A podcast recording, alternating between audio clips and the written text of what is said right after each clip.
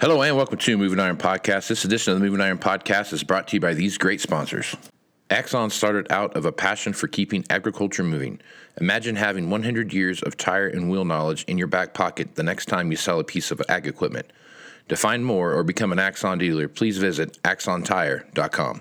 This podcast is also brought to you by Valley Transportation. Valley Transportation has been hauling ag and construction equipment across the country for the past thirty-three years. Call Parker at eight hundred, six five seven, four nine one zero or go to valley trans inc dot com for all your trucking needs. At Valley Transportation, our goal is to help you reach yours. This podcast is also brought to you by AgDirect. No matter how you buy your ag equipment, from a dealer, auction, or a private party, AgDirect can help you finance it. You can even apply online at ag direct dot com. Learn more about your financing options at ag direct dot com. Moving iron in the twenty-first century. Hard-working people working hard for you and me. Moving iron, time and time again. Through the years you'll find us here. Moving Iron. Hello and welcome to Moving Iron Podcast. Marcus with Chip Nellinger. This edition of the Moving Iron Podcast is brought to you by Axon Tire, helping dealers move more iron for the past one hundred years. For more information, go to axon tire dot com. Valley Transportation has been hauling ag and construction equipment across the country for the past thirty-three years. Call Parker at eight hundred, six five seven, four nine one zero or go to valley trans inc dot com for all your trucking needs.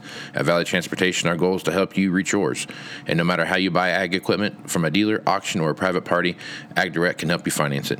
You can even apply online at ag direct dot com. Learn more about your financing options at ag direct dot com. Chip is with Blue Reef Agri Marketing, Agri Marketing out of Morton, Illinois, and Chip's nice enough to come on and talk about what's going on in the markets. And man, I'll tell you, this cold weather, Chip, my uh, my tongue froze up there for a second and couldn't uh, couldn't say Blue Reef Agri Marketing correctly.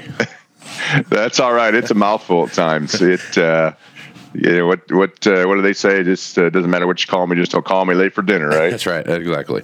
All right, man. So let's take a look at some weather situation here. So you, out there in Illinois, where you're at, you guys got about a foot of snow. Um, I guess talk about that a little bit and, and what that event looked like. And, and did you get was it was it moisture rich snow, or was it that, you know, fluffy dry snow? Yeah, it was on the on the fluffier, drier side. Um, we had been, you know, on, on the dry side. We'll take the moisture. I don't know if anybody really wants a foot of snow at once, but, uh, you know, some blowing and drifting uh, with that. That's probably the I'm just don't know the exact statistics, but uh, probably the biggest, uh, you know, one day snowfall we've had in uh, many years here uh, in this part of the world. I remember as a kid in the late seventies, early eighties, uh, you know, wasn't uncommon to have a foot and a half, two feet at once. But we haven't had that for a long, long time. And uh, so it's a pretty big snowfall for us.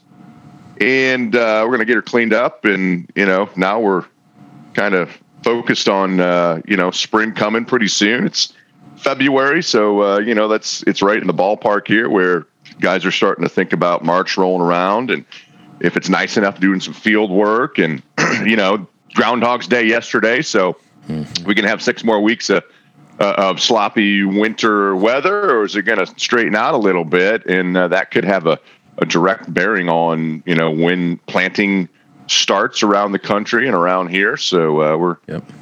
kind of trying to get to the end of uh, winter here, but uh, we're not quite there yet. Yep. All right. So last couple of days have been some pretty big selling taking place, and last night in the overnights there was uh, some pretty significant um, selling that just kind of continued through. You know, soybeans were down seven to twelve cents, you know, corn was down four to six cents, and uh, you know, wheat was down five to seven after what happened, you know, during the day. And you just across the board just had a huge huge swing um, in in what was going on there, you know. And I guess the dollar shot up to over about about one hundred seventy-five points or so overnight. So I guess you take a look what's going on there, Chip. We had a pretty good run going, and then uh, you know, we had a couple days of selling here. And uh, I mean, is it just profit taking that we're looking at here, or is there something bigger out there that we're that's looming on the horizon? Yeah, I, I think profit taking, especially in the beans. You know, here in uh, you know, a little less than, uh, or I guess right at two months time, the bean market's rallied uh, three dollars. Uh, pretty straight up the last dollar and a half of that as well. So, you, you know, markets kind of historically want to take uh, or get towards a forty-five degree angle of ascent or descent. And we got way above that in the beans, got a little bit ahead of ourselves. And, you know, you started to see that yesterday at the highs.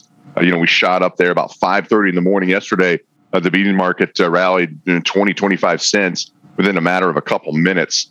And uh, that brought in some some profit taking. And uh, wheat and corn kind of started that uh, out. Uh, beans then kind of, uh, you know, still closed pretty strong yesterday, but we've seen some profit taking in the overnight. Nothing really changed. I think maybe there's been a sense that there's a little bit of de-escalation maybe between Russia and Ukraine, uh, and maybe that a, an invasion is not necessarily immediately imminent. Uh, I think that kind of maybe relaxed the wheat and the corn market yesterday. Uh, and, you know, the tremendous run higher, the bean market, quite honestly, needed to have a little bit of a break. And uh, and we're starting to see that. It's not unhealthy to have these breaks along the way in a in a bigger, uh, longer-term bull market. Outside markets also playing into that. You mentioned the dollar. There's been a lot of volatility there. Uh, the stock market has had a three- or four-day rally, but now, uh, you know, it's back in, in sell mode again, and, and the overnights, uh, you know, see some fairly aggressive selling in the in the stock index uh, futures here in the U S. And so, you know, good excuse here this morning after a long run higher, and in beans especially, but corn, you know, pushed up and challenged uh, contract highs as well. Let's take some money off the table and, uh, you know, kind of reevaluate things. In the bigger picture, though, I don't think much has changed.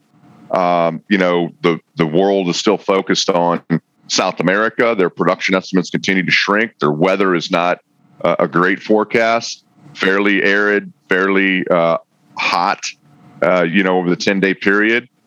So they're not going, uh, you know, ending their season on a on a real great note uh, down there. Harvest is slowly advancing in uh, Brazil. Been a little bit too wet in areas of the north, um, you know, kind of possibly affecting yields, affecting quality, uh, possibly affecting soy oil content uh, there. Uh, the market's looking ahead to this February crop report that we've got uh, about a week out.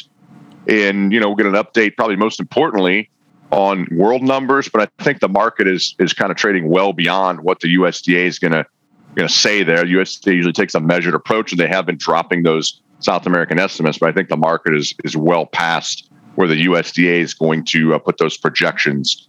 And uh, so, you know, kind of back to the fun and games of uh, outside markets, uh, you know, maybe a little bit negative here in the very short run, and uh, longer term world supply has has shrank, but uh, you can't go higher every day. And we're seeing a little bit of a correction here. Mm-hmm. And I would expect that that correction would uh, eventually find some support here, especially if you'd happen to push March corn, uh, you know, down closer to six bucks, trading about six fifteen, six sixteen right now. Uh, you know, I, I just, I think anywhere close to six dollars, you're going to find a lot of end user, good commercial buying. And on these beans, you know, anything back down towards fifteen, uh, or if we slip under fifteen, currently trading about fifteen thirty-two, I think you'll find uh, some good support. But as we've gone up, you know, this volatility is going to increase. It wouldn't be anything to see, you know, a dollar break in beans off the highs. You know, you're already fifty cents into that, uh, nearly. Uh, from the highs uh, overnight yesterday. And, you know, when you get to these levels, you, you typically see dollar and a half, two dollar swings in the bean market. And, and even if we haven't seen the highs yet, um, you're going to see a great increase in volatility in here. So that should be something we uh, expect over the coming months is uh, big swings like this. I think this is only the start of it. Yep. Okay, so let's talk about energy for just a minute. When you look at what's going on with the energy market right now, I mean, oil's down over a dollar. Uh, front month contracts are down over about a dollar. You've got, obviously, this natural gas situation. Um, article I read this morning uh, had to do with, uh, you know, Europe's hoping that they don't run into an energy crisis with the winter. They've kind of got a, uh, a reprieve from some cold weather, and, you know, Russia's still uh, sending some stuff via the uh, pipeline in Russia or Ukraine across the way, so they're still they've bolstered that a little bit. So they're they're hoping that they have enough, but that's, you know, never hopes, never good strategy. So I guess as you take a look what's going on in energy right now, what are your thoughts there? Yeah, I think a lot like uh, the grain markets. You know, crude oil's had a, a huge run higher here. Um, you know, kind of uh, got up close to that ninety dollar level. Uh, you know, natural gas, as you mentioned, has had a, a, a big run higher uh, as well. And in my mind, I, I think, you know, and we've talked about this uh, on, on podcasts, that, uh, you know, you look at crude oil market, look at that chart, and that'll tell you whether the U S has uh, inflation or not. And, you know, certainly, uh, uh, you know, uh, December, we were trading uh, in the low to mid sixties. And, you know, I think uh, at the highs uh, yesterday, we fell just just shy of ninety dollars. So uh, that is what uh, the only thing you need to know about inflation right there. Now, like the bean market, it's been pretty straight up. There hasn't been really uh, many major corrections in the oil market for the last, uh, you know, twenty, twenty-five dollars. Could you correct this thing five, seven, eight dollars? Absolutely. And still, you know, maybe eventually be on the way to a hundred dollar plus crude oil. And, um, you know, some of it's structural, some of it, uh, you know, is, is real. Some of it's money flowing in. Some of it is, uh, the, the rapid shift to green energy. There's been kind of a, um, you know, disinvestment, uh, in, you know, the energy, the traditional, uh, you know, carbon-based energy markets. And, you know, natural gas kind of all of a sudden has a, a bad name to it, right? It's harmful for the environment. And, you know, um, crude oil producers are having a tougher time getting financing. Um, and, you know, I mean, it, you, you know what the end result of that's going to be, right? Yeah, they're, exactly. they're not going to produce as much. And yeah. so it shouldn't be a shock that this is, um, you know, where we end up, and throw some, you know, bullish things in there, the Russia-Ukraine tensions, the cold weather in, in Europe, and, you know, shutting uh, coal and nuclear power plants down. And all of a sudden we have an energy crisis. And, you know, it seems like some awful smart people seem shocked at that. But, um, you know, on the other hand, it almost seems like it's uh, orchestrated uh, it, in a lot of regards to speed this green thing up uh, a little bit. But yeah. uh, I think same thing in the energy markets. We got a problem uh, started. Um, you know, look at crude oil. As long as it stays, you know, in, in the in the seventies and, and doesn't, uh, you know, maybe break eighty dollars, say, in the short run here, I think it's just going to be a, a break that gets bought. And, you know, there's nothing to say that the uptrend uh, has been uh, broken yet.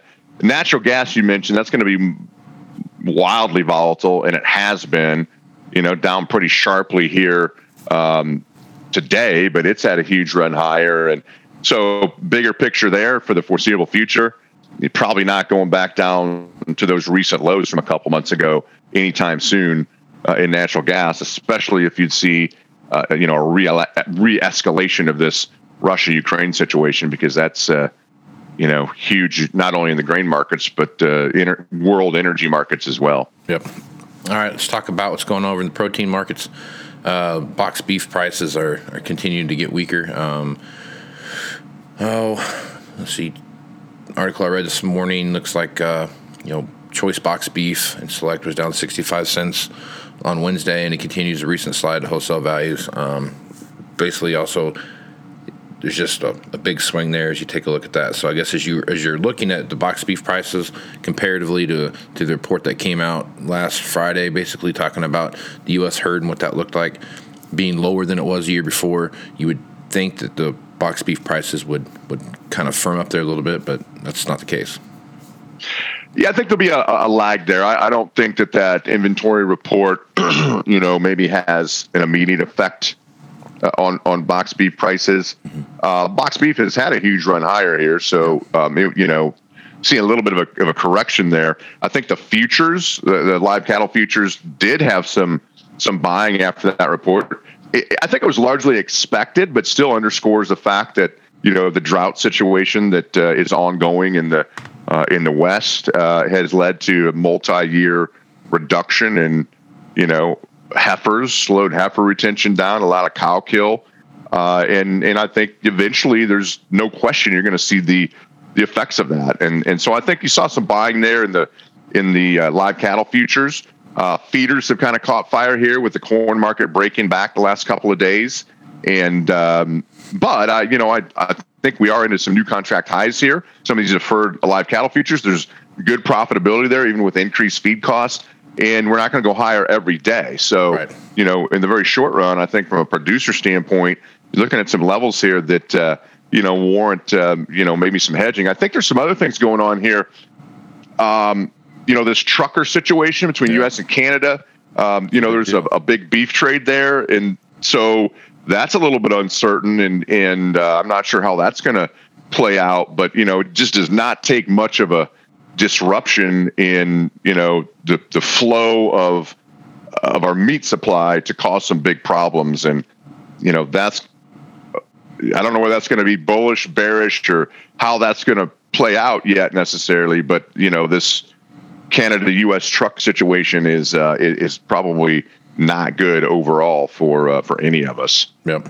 In in any industry. Yeah, it's true. The uh, the trucker situation is uh, it's escalating faster than it's de-escalating. It's there's there's just they're they're piling into Ottawa there, and they've pretty much shut down the city. As, from what I can understand and what I've read, they've pretty well blocked things off to where they've slowed everything to a snail's pace there. So more to come on that. I mean, we'll have to pay attention. Well, you got to dig to find that news, because they're not putting that out no. uh, for yeah. public view. You gotta, yeah, you really gotta, you look gotta for it. dig for that. Yeah. It's kind of shocking. And it's something like that's going on and they're not covering it, but that's another topic, Chip. So it definitely is. That's a whole nother yeah. two hour podcast. That's Casey. Exactly right. So, well, good stuff as usual, Chip. Folks want to reach out to you and get more information about what you're doing at Blue Reef. What's the best way to do that? Yeah, best way is just call our office, three oh nine, five five zero, seven two one three. Love to chat with you. Love to talk to you about uh, what your plan is and how you might be able to improve and, uh, you know, on developing a plan and executing on that plan, because as these markets have shown the last couple of days, this volatility is, uh, for the short run, here to stay and probably going to increase as we go forward into this spring and summer. Yep, absolutely. Well, thanks for being on the podcast, Chip. You bet. Thanks for having me, Casey. Right on. I'm Casey Seymour with Moving Iron Podcast. Make sure you check me out on Facebook, Twitter, and Instagram. That's where you find the latest editions of the Moving Iron Podcast. Also go to Moving Iron L L C dot com for everything Moving Iron related. Um, check out uh, information will be up here for the Moving Iron Summit coming up in Nashville, Tennessee, September sixth, seventh, and eighth. All that information will be available here shortly. So with that, I am Casey Seymour with Chip Nellinger. Let's go with some iron, folks. Out. Axon Tire is going to have more tips, tricks, and client advice throughout the year, and in September at the Moving Iron Summit in Nashville. If you're looking to sign up for the event, please head over to Moving Iron L L C dot com. We hope to see you there. Valley Transportation has been hauling ag and construction equipment across the country for the past thirty-three years. Call Parker at eight hundred, six five seven, four nine one zero or go to Valley Transit Inc dot com for all of your trucking needs. At Valley Transportation, our goal is to help you reach yours. And no matter how you buy ag equipment from a dealer, auction, or a private party, AgDirect can help you finance it. You can even apply online at Ag Direct dot com. Learn more about your financing options at Ag Direct dot com. Moving iron in the twenty-first century. Hard-working people working hard for you and me. Time and time again, through the years you'll find us here.